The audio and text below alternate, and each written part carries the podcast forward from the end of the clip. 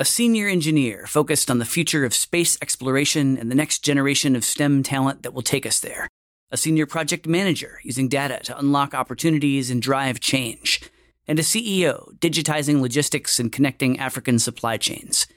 They are all part of a new generation of leaders, creating, transforming, and defining the project economy. Get ready to meet the Future 50.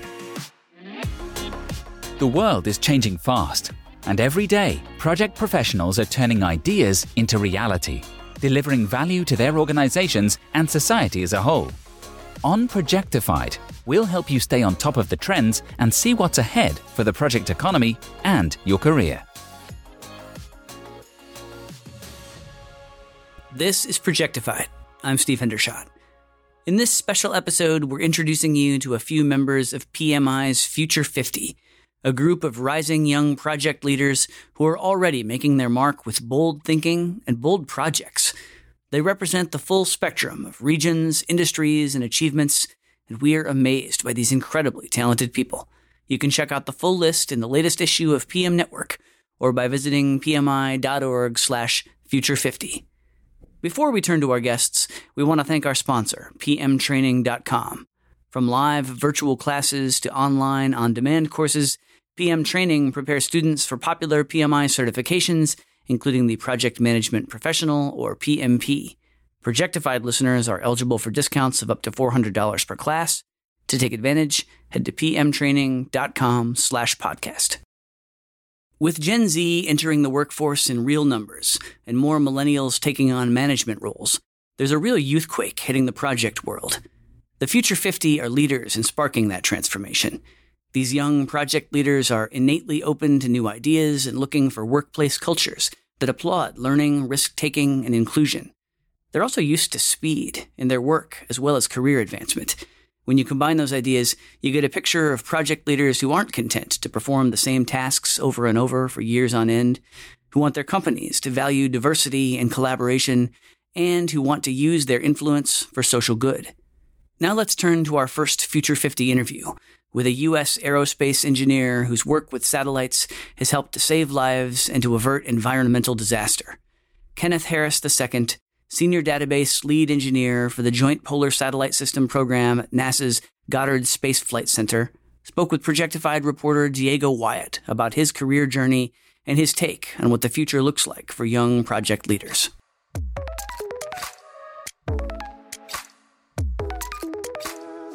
You started working at NASA more than 10 years ago when you were only 16 years old. Tell me, what do you love about your work?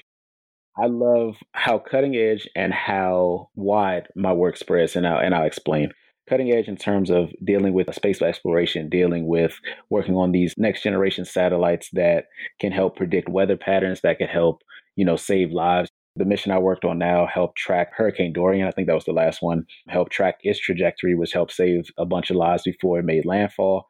It helped to monitor the Amazon rainforest fires as well as the Australia bushfires. So just working on technology like that on a day-to-day basis is amazing to me. It's amazing to to have the opportunity to not only work on a project like that, but to lead a group on that project. And the second thing, as far as the work being brought, is that space is not just something that is owned by the US. It's not something that's just owned by America. So I've had the opportunity to work with international partners from JAXA to ESA to the German Space Agency uh, to Poland Space Agency. It's a collaboration of different organizations coming together for one unified goal to explore and tap into the unknown, I'll say. It's an amazing experience. It's a very humbling experience, and I just love what I do.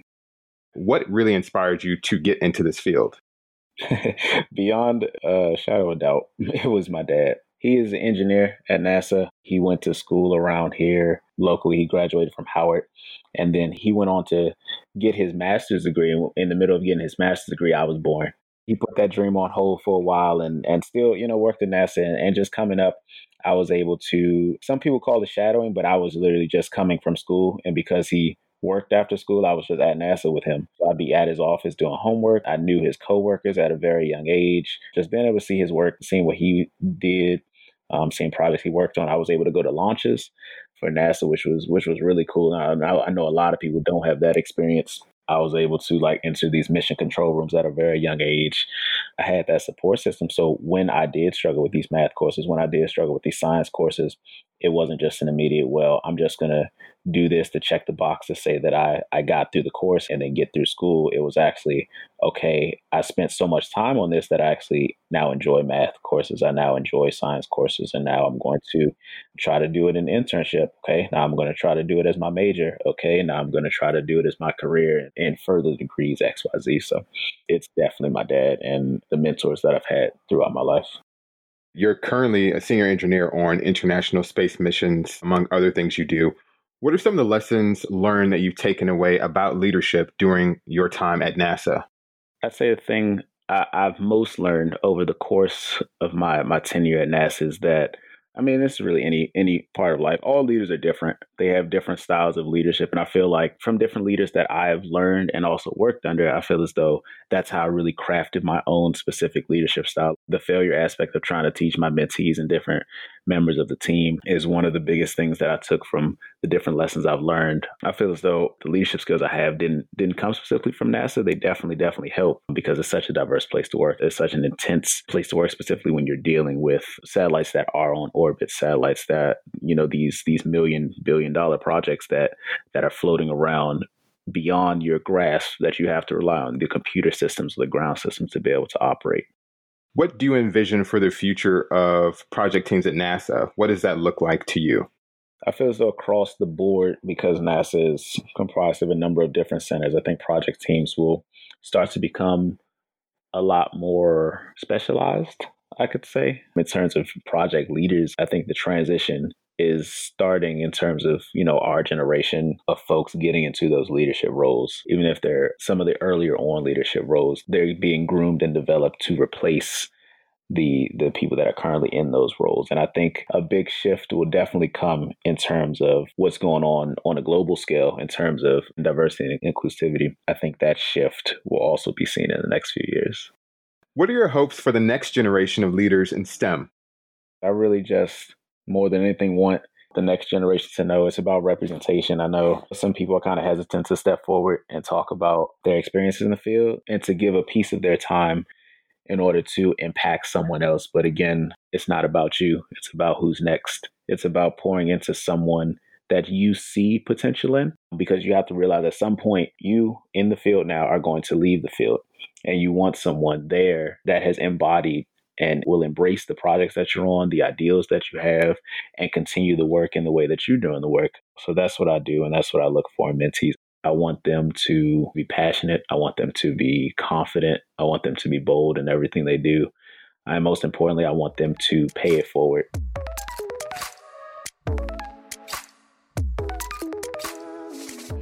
Next, let's meet another member of PMI's Future 50, Geeta Gopal whose leadership and data driven AI chops have made her a rising star at two multinational giants operating in Singapore.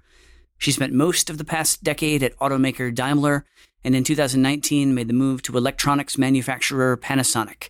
Projectified's Ben Bowman spoke to Geeta about becoming a champion for AI within these global organizations.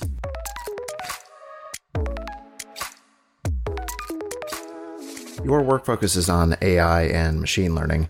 What's the value of that sort of technology to an organization? In very simplified terms, all our organizations come with vast amount of data that are untapped. The core is the data that the companies already have. The essence lies in tapping this data and providing meaningful solutions for the organizations. So I think that's the starting point for a lot of organizations, at least the ones that are just embarking on their transformation journeys or technology journeys. Once they start understanding their data and uh, segregating their data, and once they start getting the hang of it, then there's a lot that they can do from that. So I think the maturity comes over time. When you're talking about AI, a lot of people might be worried that the rise of the robots could take away their jobs. Should we be worried, or are the worries overblown? How do you see humans working alongside machines? I do not think that we have the maturity in AI and machine learning technologies at the moment that could overpower human intelligence or human capabilities. From my own experience, I can confidently say that we are pretty much scraping the surface. So there's a, a whole iceberg in there that I don't think we have the capabilities uh, in terms of technologies and intelligence to tap onto yet. We do not have the maturity at the moment, I believe, for artificial intelligence or machine learning taking over our jobs yet.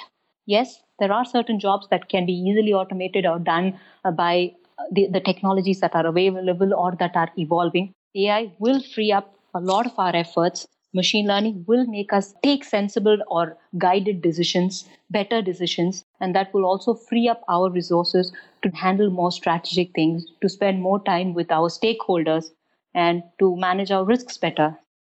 When you talk about introducing advanced technology, you are essentially a change agent within organizations. But sometimes there can be a tension or a reluctance to change. So, how do you navigate that? There are people who want change, but who get stuck in environments where they are not able to do much. At one point of time, they become silent to just do their work and wait for change to happen. And then there are uh, other types of people who are totally reluctant to change and who look for opportunities to bring the ideas down. And that's where most of the good ideas and initiatives and people who want to create change actually fail. I always you know believe that senior management and top management support is very very essential for any change to happen in an organization any project to be successful. And how do you navigate tough environments or tough people is basically tap on to the power that comes from you know those who support you.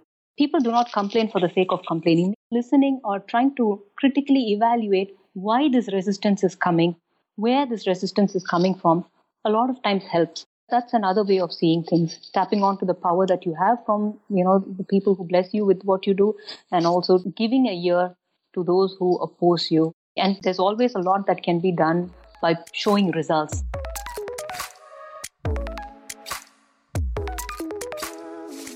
Sometimes the way forward for tech advocates like Geeta is to convince their organizations to embrace the future and scrap their time worn analog ways for new modes of working.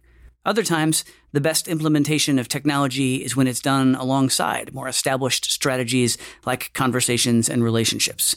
That hybrid approach defines the business model of our next guest, another Future 50 honoree, Misha Eddy, co founder and CEO of the Ghanaian logistics company Jetstream Africa.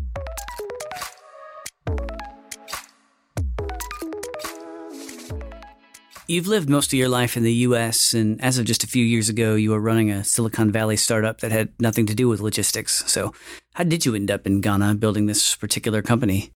I think Ghana was always in my heart, but not on my resume. I'm half Ghanaian, half American. So, my dad grew up here in Accra and spent the first, you know, 20 years of his life here. He moved to the States and, and met my mother and they raised us with just a real tight link between our family in Ghana and our family in the US. So I was always hearing about the situation in Ghana. And in my mind, it just seemed like an exciting place to be that was very warm and comfortable, but I didn't see much economic opportunity here. Even though I wanted to be here and hang out with my cousins and have the experience that they were having, I really did see myself as, you know, an American person, an American business person, someone who's going to get their education and build their career in the United States.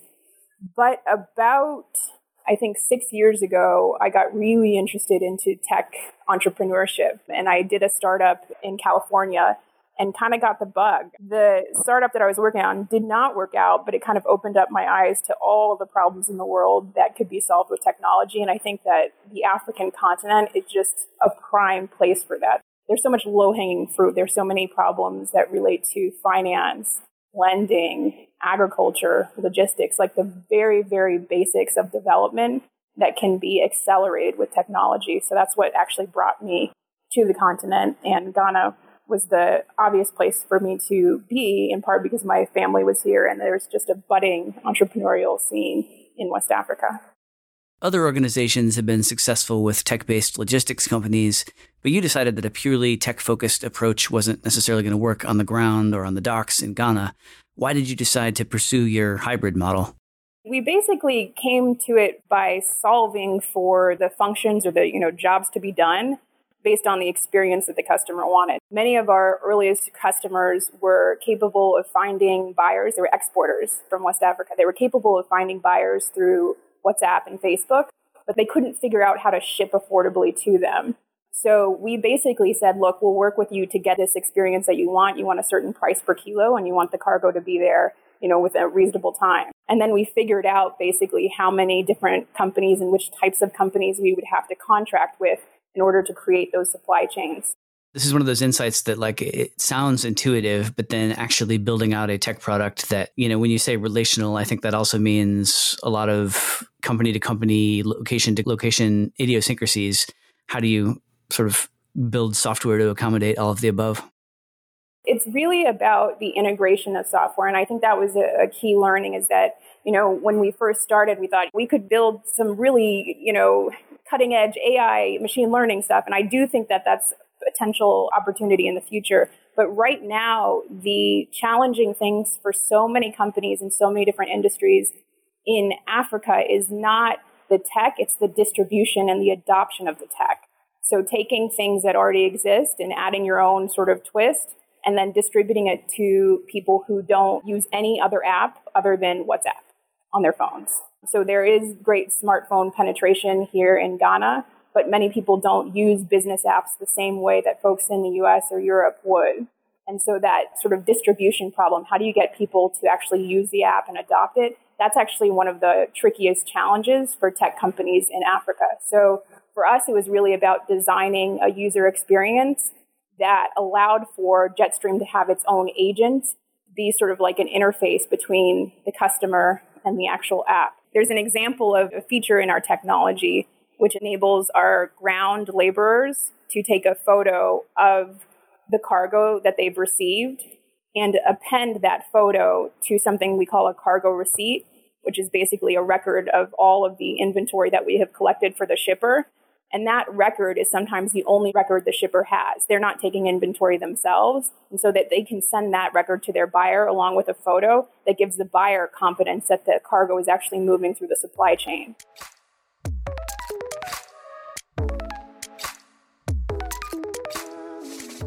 These members of the Future 50 represent a wave of change and talent around the globe. The lead story in PM Network's Future 50 issue discusses this youthquake that's reshaping the future and accelerating innovation. I caught up with the story's author to see how this is transforming the project economy.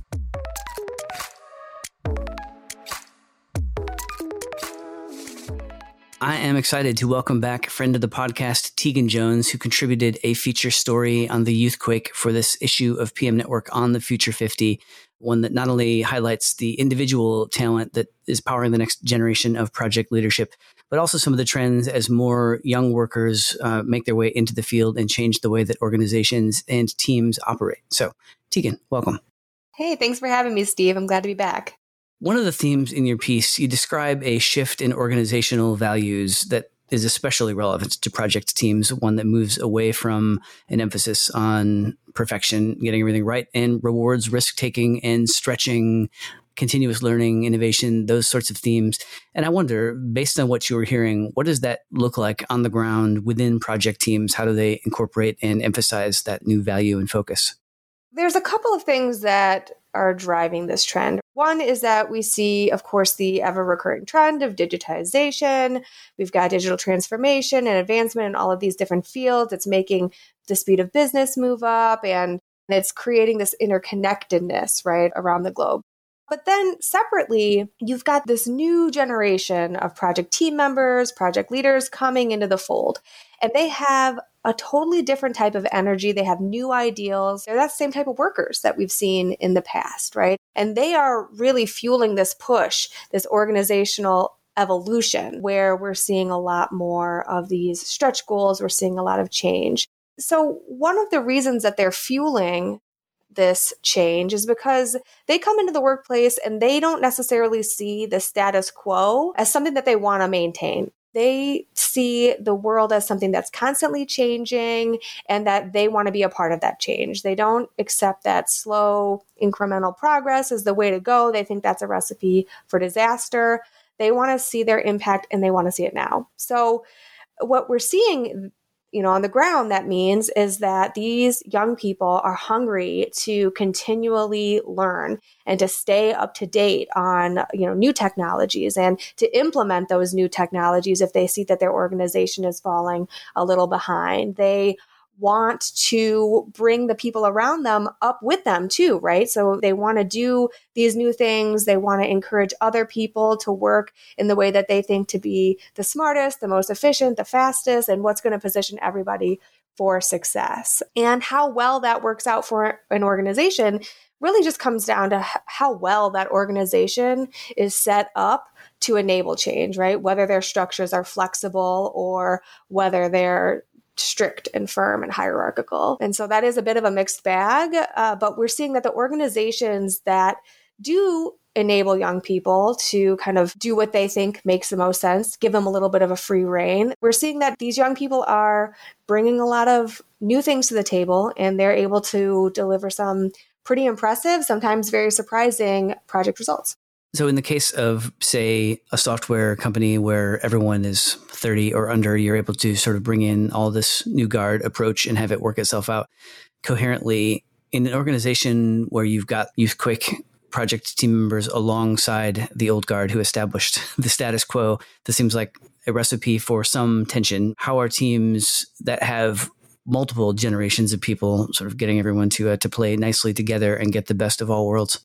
So, one thing that I think it's important to understand is that younger project team members kind of speak Agile as a native language. That is their first language almost. They want to work that way. They want to work in an iterative manner. They want to learn from what they have completed and use those learnings to inform what they do next. And a lot of times we see older team members who really want to do things get it done, focus on the deadlines. And that, of course, that's, you know, it, it is a broad generalization, but it's important to realize that, of course, both sides of the table have a lot to offer one another. And so I think that that's what we're seeing on teams that are most successful is that they kind of let go of their individual priorities in terms of you know their ways of working and try to understand what is the goal that's in front of me? What are we trying to achieve? What is the overall organization's way of working? And how can we bring to the front the different tactics that work? And what's great about younger project talent is that they're very flexible and really they're focused on the outcomes. That's what they want to see. They want to be successful. They really care about checking that box, getting the gold star, and that drives them to be really focused on results. And so if they are convinced that doing something a way that's different than maybe what they thought would work best, once you win them over, they're going to do it your way. It's not about ego, it's about results.